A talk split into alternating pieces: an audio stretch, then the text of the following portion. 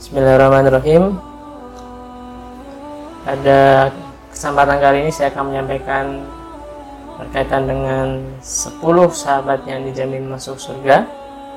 Dan yang pada kali ini saya akan menyampaikan tentang salah satu seorang sahabat yang kemudian juga termasuk di dalamnya dan yang juga kita kenal sebagai khalifah pertama umat muslim sepeninggalan Rasulullah SAW.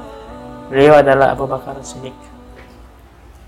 Nah, jadi Abu Bakar As-Siddiq ini seperti yang saya katakan di awal tadi adalah termasuk 10 sahabat yang dijamin surga.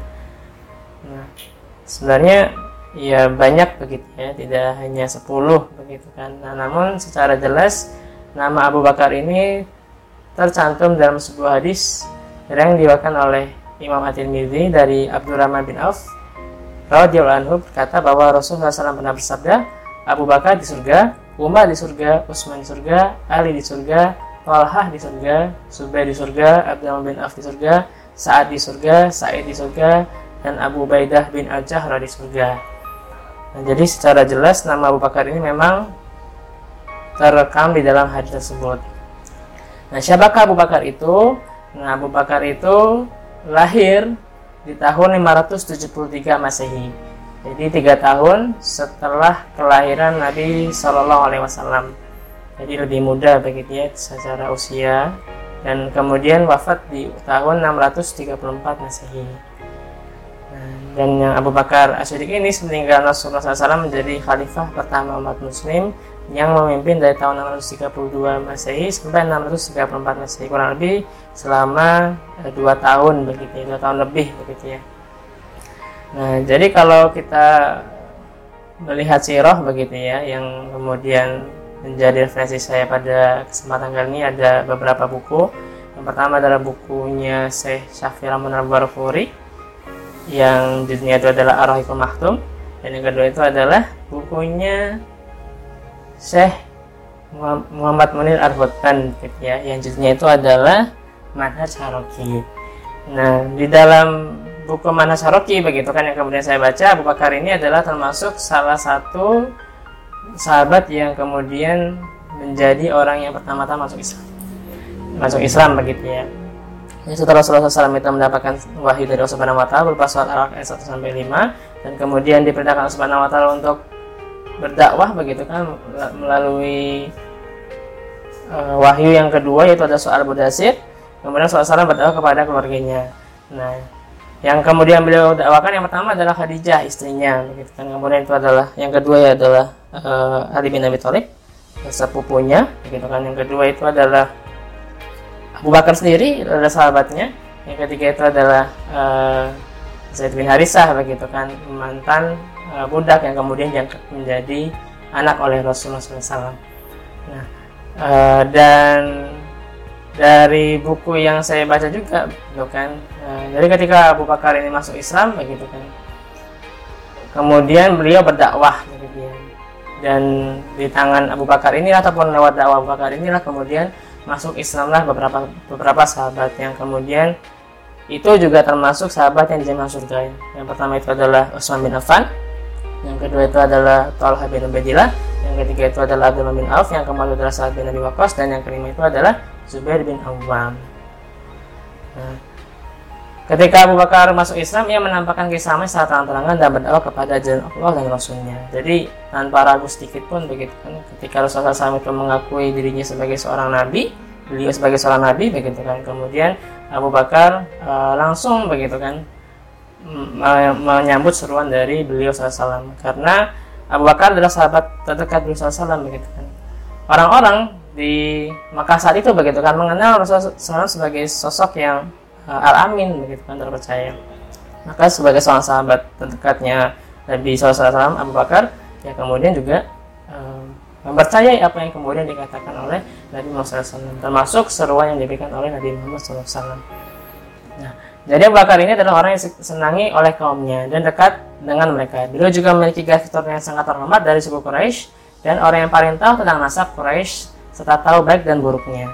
Ia adalah seorang pedagang terkenal yang memiliki akhlak yang tinggi. Orang-orang di kaumnya sering kali mendatanginya untuk e, berbagai macam urusan. nah, karena tadi ya memiliki pengetahuan yang uh, luas begitu kan dan juga kemuliaan akhlaknya itu sendiri yang kemudian membuat orang-orang terpikat dengan dakwah dari Abu Bakar Siddiq. Nah, e, selanjutnya begitu kan Abu Bakar Siddiq ini mendapatkan gelar Asidik begitu ya. E, karena ada sebuah peristiwa begitu kan, yaitu yang dinamakan sebagai Isra Mi'raj.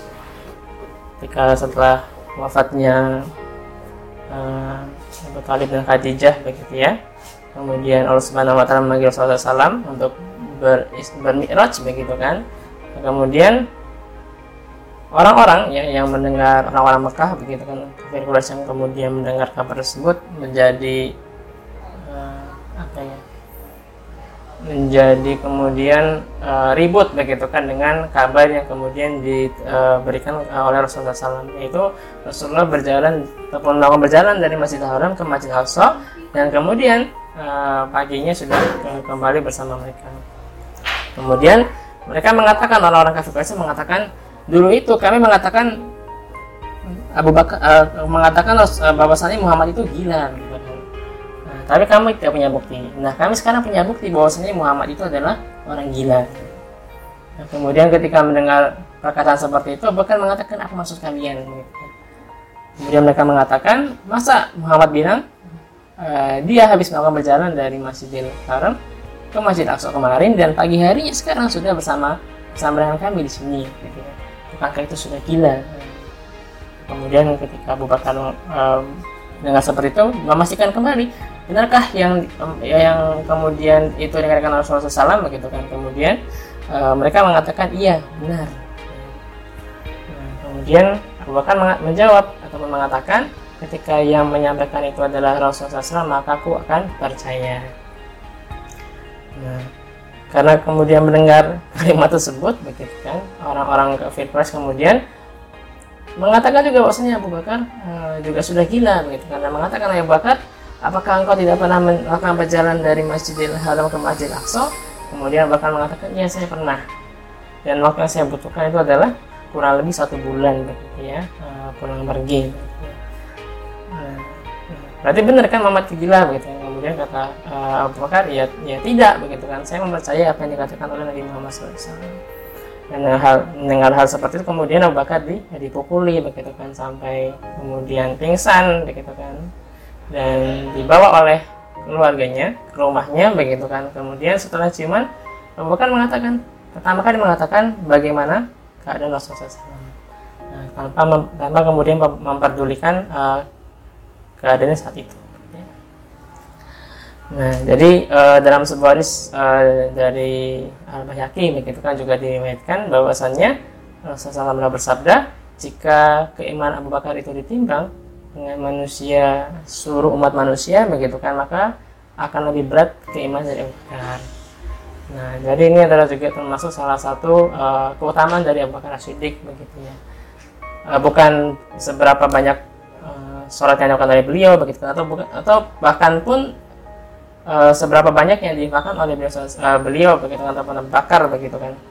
Uh, bukan begitu ya. Kalau soal infak ya ada yang lebih banyak lagi ya.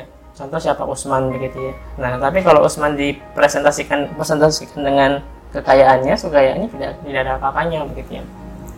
Nah tapi justru yang membuat Abu Bakar ini menjadi sahabat yang utama begitu kan itu adalah tentang uh, hatinya begitu ya. Bahwasanya beli, beli uh, Abu Bakar Siddiq begitu kan kemudian menjadi orang yang pertama kali mengimani kabar tentang peristiwa Isra Mi'raj beliau SAW ya. Nah, meskipun barangkali memang di antara sahabat-sahabatnya juga melakukan begitu kan eh, peristiwa yang dialami oleh Nabi Muhammad SAW. Nah itu uh, secara singkat begitu ya terkait dengan Abu Bakar Siddiq. Nah jadi seperti yang saya katakan di awal tadi bahwasanya Abu Bakar Siddiq itu adalah sebagai seorang uh, niagawan ya profesinya adalah sebagai seorang niagawan berdagang begitu ya. Dan ini juga ter, ter, uh, termasuk uh, keunggulan dimiliki oleh Bakar begitu ya. Pernah suatu ketika uh, saya bin Nabi begitu kan menanyakan kepada Rasulullah ya Rasulullah aku yang menginfakkan seluruh hartaku di jalan uh, jalan Allah begitu kan. Kemudian Abu uh, Rasulullah mengatakan jangan begitu kan.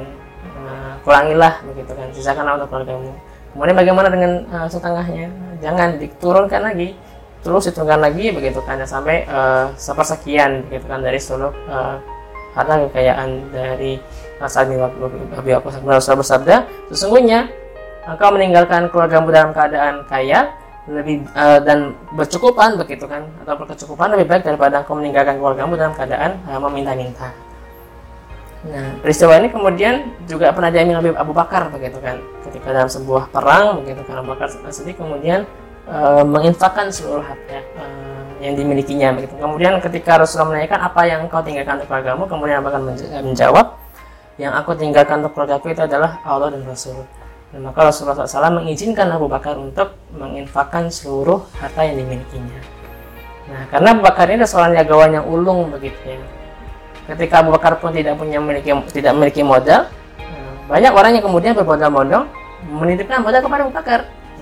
Karena saking uh, pandainya Abu Bakar begitu kan dalam mengelola sebuah perdagangan begitu kan.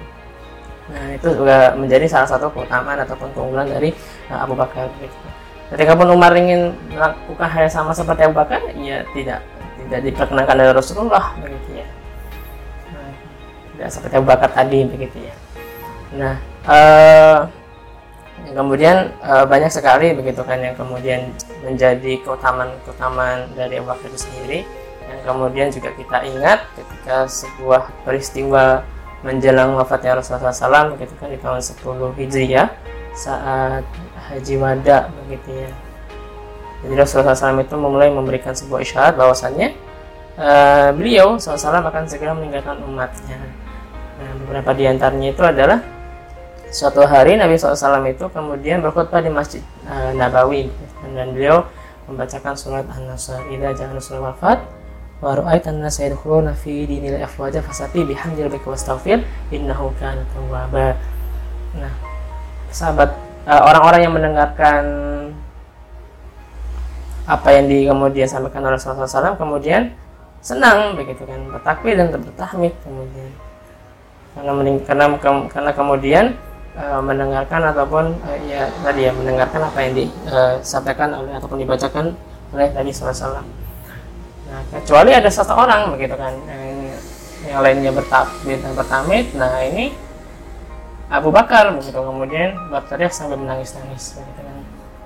Menangis-nangis. Nah kemudian orang-orang yang melihat tersebut kemudian mengatakan e, apa namanya e, mengatakan kenapa engkau ini Abu Bakar? begitu kan kenapa engkau seperti itu? Begitu kan Rasulullah SAW sudah mengabarkan sebuah berita gembira. Nah kemudian Bakar menjawab bukankah ketika pertolongan Allah sudah datang begitu kan? Nah maka bukankah tugas gue sudah selesai? Begitu kan Nah, ketika bukan uh, tugas beliau sudah selesai, maka beliau akan meninggalkan kita. Nah, jadi uh, Abu Bakar menyadari begitu kan, adalah orang yang pertama kali sadar bahwasanya sebentar lagi uh, Nabi SAW itu akan kemudian meninggalkan uh, kaum muslimin saat itu. Nah itu peristiwa yang pertama begitu kan, yang kemudian uh, hanya disadari oleh Abu Bakar, yaitu peristiwa pembaca ataupun turunnya wahyu terakhir begitu kan dalam bentuk surat itu adalah surat An-Nasr tadi. Nah, e, kemudian begitu kan, suatu ketika Rasulullah SAW mengalami pusing yang e, sangat dan beliau pergi ke masjid dengan kepada beliau menggunakan e, sorban yang sangat ketat e, supaya berkurang rasa e, sakitnya begitu yang dialami oleh beliau SAW. Nah, kemudian beliau SAW bercerita kepada ataupun ber, uh, berkata begitu kan seorang hamba diberikan pilihan oleh Subhanahu wa taala apakah menjadi seorang nabi dan raja ataukah menjadi seorang rasul dan hamba maka kemudian ia memilih menjadi seorang rasul dan hamba nah kemudian Allah Subhanahu wa taala memberikan pilihan lagi begitu kan apakah dunia dan seluruh kejayaannya ataukah arafikul arafikul a'la ataukah arafikul a'la. Maka dia memilih arafikul a'la arafikul a'la. Nah, kemudian mendengar apa yang disampaikan oleh Nabi SAW kemudian uh, Abu Bakar menangis. Sedu-sedu dan orang kemudian bertanya engkau ini kenapa. Rasulullah bercerita tentang orang yang diberikan pilihan begini dan begini engkau, engkau menangis. Kemudian Abu Bakar menjawab tidakkah kalian tahu bahwasannya siapakah orang yang diberikan pilihan itu? Itu adalah beliau SAW yang beliau memilih Arafikul A'la Arafikul A'la. Apa, apa itu Arafikul Arafikul A'la? Arafikul A'la itu adalah taman yang paling tinggi. Siapa itu? Itu adalah zat Allah Subhanahu wa taala. Nah jadi uh, hanya um, uh, hanya Abu Bakar yang sadar begitu ya berkaitan dengan salam Islam dan Rasulullah salam yang uh, kedua ini Nah, kemudian tidak lama kemudian Rasulullah SAW mengalami sakit dan sakit beliau disertai demam yang sangat tinggi dan kepala beliau uh, sangat sakit begitu ya. Nah, beliau ini kemudian mulai uh, berbaring di rumah dan mulai sudah tidak bisa pergi ke masjid. Nah, kemudian beliau mendakan agar Abu Bakar As-Siddiq yang mengimami sholat. Ya, untuk mengganti Rasulullah SAW untuk sholat, maka Rasulullah SAW kemudian uh, menugaskan Abu Bakar As-Siddiq untuk menjadi uh, imamnya orang sholat. Nah, kemudian pada suatu hari Bakar ini uh, telat gitu ya datang ke masjid karena rumahnya Abu Bakar ini sangat jauh dari masjid begitu ya. Nah, sehingga orang-orang begitu kemudian mendorong Umar bin Khattab agar menjadi imam begitu ya. Kemudian ketika Umar bin Khattab mulai takbir, nah, mendengar suaranya bukan suara Abu Bakar, kemudian Rasulullah SAW bangkit dari pembaringan. Kemudian bersabda, sungguh demi Allah subhanahu demi Allah, Allah dan Rasulnya tidak ridho kecuali Abu Bakar. Demi Allah, Allah dan Rasulnya tidak ridho kecuali Abu Bakar.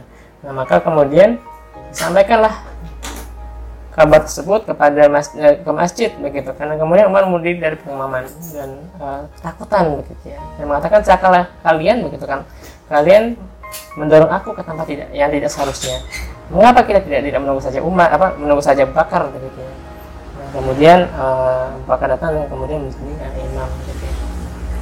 nah hari demi hari berjalan uh, sakit yang di diderita oleh Rasulullah kemudian semakin hari semakin parah begitu kan dan sebagian muarik atau ahli sejarah juga mengatakan bahwa racun yang di dulu dibubuhkan oleh ada Yahudi di Merakaibar terus memperparah sakit beliau Rasulullah yang di, kemudian Rasulullah SAW merasakan hingga akhir hayatnya. Nah kemudian Rasulullah SAW pada suatu ketika merasa agak lebih enak dan dari sebelumnya ya. ketika uh, itu maka Al Abbas bin Abi Thalib dan Ali bin Abi Thalib paman dan uh, sepupunya begitu kan kemudian uh, mama pak beliau untuk uh, pergi ke masjid nah ketika uh, sampai ke masjid melihat Abu Bakar Siddiq kemudian sedang bertakbir kemudian Rasulullah SAW didudukkan di belakang Abu Bakar nah, jadi merasa di belakangnya uh, ada Rasulullah begitu kan. Kemudian Abu Bakar uh, mundur begitu kan. Nah, kemudian ketika Abu Bakar mundur Rasulullah SAW kemudian uh, mendorong Abu Bakar begitu kan sejauh uh, mendorong Abu Bakar begitu kan. Kemudian Abu Bakar maju sejauh, uh, dorongan uh, Nabi SAW kemudian kemudian lagi didorong lagi mundur lagi, lagi sampai tiga kali nah, kemudian Abu Bakar mundur ke sebelah kanan Rasulullah agak uh, mundur sedikit begitu kan kemudian uh, duduk dan memerintahkan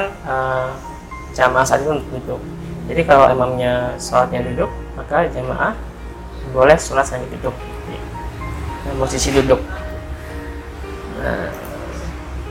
Nah, kemudian uh, Rasulullah SAW setelah itu begitu kan uh, marah kepada Abu Bakar. Gitu. Kenapa engkau kemudian mundur begitu kan? Padahal aku sudah menyuruh kau untuk maju. Kemudian Abu Bakar mengatakan, Sebenarnya Rasulullah, uh, aku lebih uh, panah di depanku ini lebih baik terbuka. Ya? Kemudian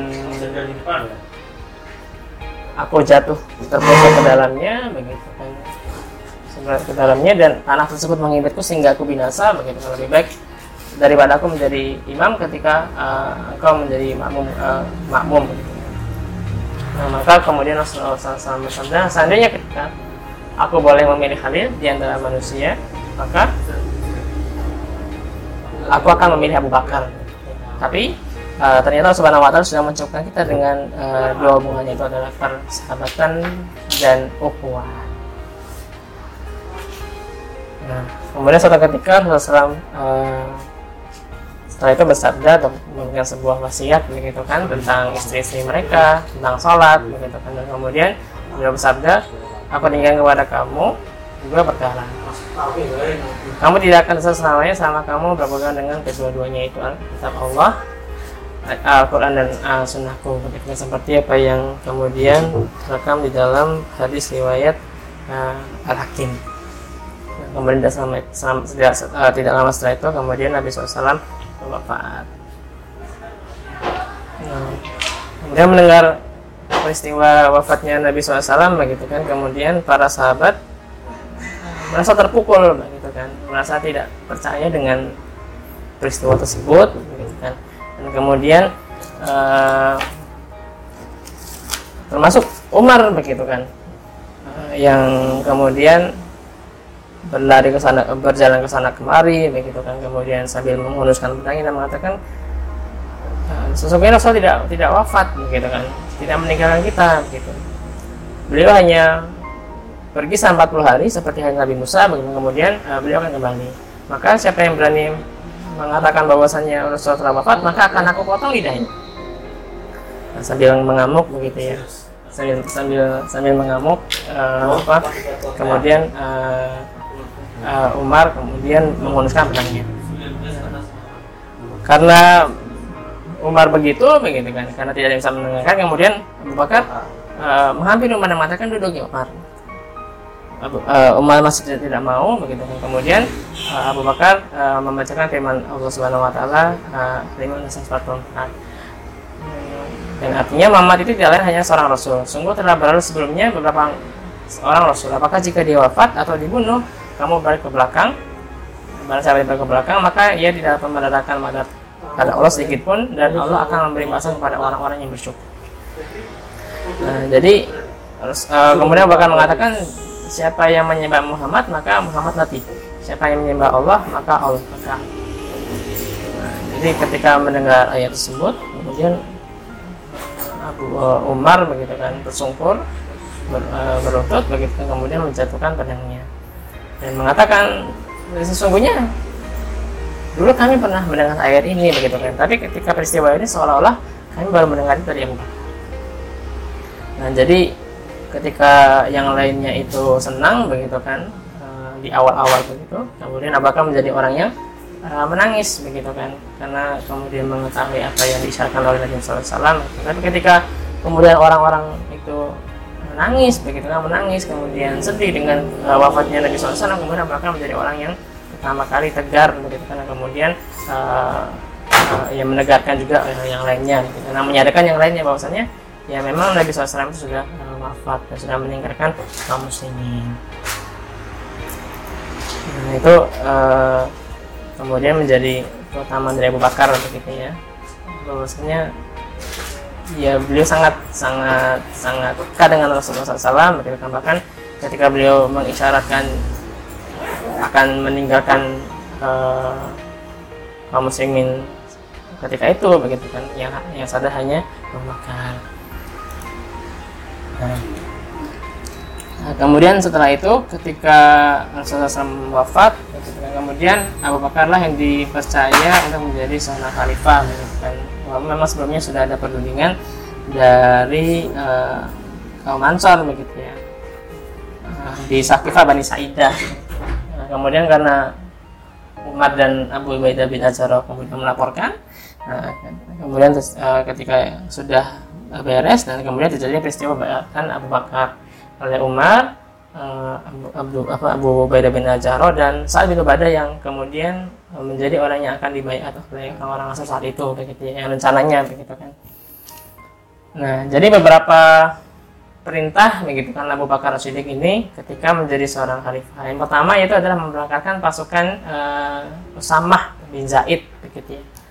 Jadi Usamah bin Zaid ini adalah seorang komandan yang sudah dibentuk pasukannya Rasulullah SAW yang rencananya akan diberangkatkan Rasulullah SAW untuk menghadapi pasukan Romawi yang sudah datang ke perbatasan kaum muslimin sebelah utara. Namanya sekarang Suriah begitu ya. Mereka datang dari Konstantinopel uh, Istanbul begitu kan. Kemudian sudah tiba di Suriah. Nah, kemudian rencananya pasukan Said bin Said, Said uh, Usama bin Said ini akan dimakan Rasulullah. Tapi ternyata Rasulullah saat itu sedang sakit begitu kan. Dan kemudian ditunda keberangkatan dari pasukan Usama bin Said. Nah, jadi uh, itu yang pertama begitu. Karena ketika diberangkatkan pasukan Usama bin Zaid begitu. Kemudian orang-orang lain menjadi menjadi mundur secara teratur takut begitu ya.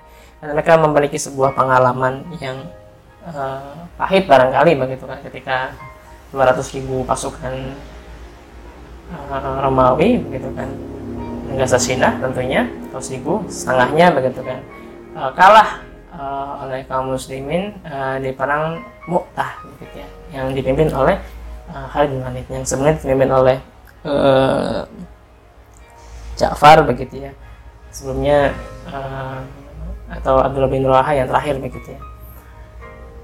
Dan Khalid bin Walid ini begitu kan di perang Mu'tah um, setidaknya yang mengatakan 13 pedang begitu ya. Jadi ada pengalamannya tidak mengatakan. Jadi ketika melihat pasukan Usamah bin Said ini kemudian orang-orang Romawi kemudian mundur teratur ya. nah, dan yang kedua uh, waktu itu timbul uh, apa ya gerakan suatu gerakan itu gerakan permutadan begitu kan. Karena peristiwa ataupun kabar tentang wafatnya Rasul sudah menyebar ke berbagai suku Arab gitu kan. Banyak yang murtad kemudian yang memberontak gitu kan. Nah kemudian muncul nabi-nabi palsu gitu ya. Karena nabi-nabi palsu itu yang terkenal adalah ada Musailimah al-Kadzab begitu kan di Yamamah yang kemudian ketika perang dengan Musailimah ini banyak uh, ataupun banyak hafiz begitu kan penghafal Al-Quran yang uh, kemudian syahid begitu kan. Nah karena melihat risau tersebut kemudian Umar mengusulkan agar Al-Quran itu dibukukan. Kemudian bakal sepakat dan uh, kemudian Al-Quran itu kembali uh, mulai dibukukan begitu kan. Nah dan dan yang kedua yaitu adalah orang-orang uh, tidak mau bayar zakat. Mereka masih mengaku Islam tapi tidak mau bayar zakat Nah, dengan kedua dari keduanya ini kemudian Abu Bakar mengirimkan masing-masing uh, dari keduanya itu adalah statement gitu, atau uh, syariah gitu kan kepada orang yang um, apa namanya mau sebagai seorang nabi. Kemudian pada orang yang berbayar yang membayar zakat begitu ya.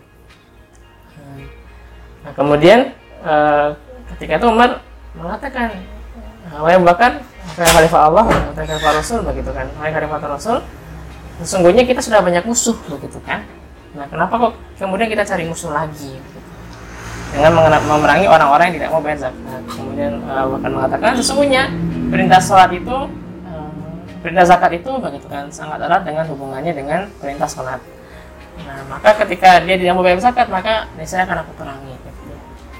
nah, jadi uh, itu adalah peristiwa yang kemudian terjadi di masa Khalifah Abu Siddiq dan dan lain sebagainya. Gitu. Nah, jadi uh, kekacauan itu kemudian berhasil di uh, atasi oleh Abu Bakar Siddiq. Ya, sama kemudian uh, masa kepemimpinan dari Abu Bakar Siddiq. Jadi masa Abu Bakar Siddiq ini adalah masa internalisasi begitu kan konsolidasi kemudian melakukan barisan. Setelah kemudian Rasulullah SAW itu wafat begitu kan dan masa ekspansinya itu kemudian dilaksanakan oleh Umar bin Khattab. Nah, dan di masa akhir hayatnya begitu kan. Jadi Abu Bakar ini uh, sakitnya sama dengan Rasulullah begitu ya. Pusing uh, sakit sangat luar biasa begitu kan. Nah, kemudian mengumpulkan para sahabat begitu kan. Ada beberapa sahabat yang dikumpulkan begitu kan. Ada termasuk ada uh, Abu Bakar bin Al-Zahra begitu kan. Kemudian mereka mengatakan wahai khalifah wahai khalifah begitu kan. Bagaimana urusan kaum muslimin sepeninggal engkau Kemudian Abu Bakar mengatakan, aku akan menunjuk salah seorang yang Allah ridho terhadapnya dan Rasul juga ridho terhadapnya untuk menggantikan aku, yaitu adalah Umar bin Khattab. Nah, kemudian uh, Abu Bakar uh, Siddiq uh, wafat di, uh, di tahun 634 Masehi begitu ya. Di dalam uh, sirahnya. Nah, jadi e, banyak sekali begitu kan keterangan-keterangan yang kemudian bisa kita ambil dari Abu Bakar begitu kan yang kemudian juga saya sampaikan tadi banyak saya sampaikan tadi begitu kan. Ya e, semoga bisa mengambil ibroh begitu kan dari ataupun sebuah inspirasi dari apa yang saya sampaikan tadi tentang Abu Bakar Siddiq yang sesungguhnya e, karena keimanan beliau itulah yang kemudian membuat beliau menjadi sahabat yang dibilang sahabat yang utama begitu ya dan bahkan ketika beliau wafat beliau itu dikuburkan di samping Rasulullah SAW gitu, bersebelahan dengan uh, tempat peristirahatannya dari Nabi SAW begitu yang bisa saya sampaikan terima kasih. Apabila ada kesalahan sama maaf. Assalamualaikum warahmatullahi wabarakatuh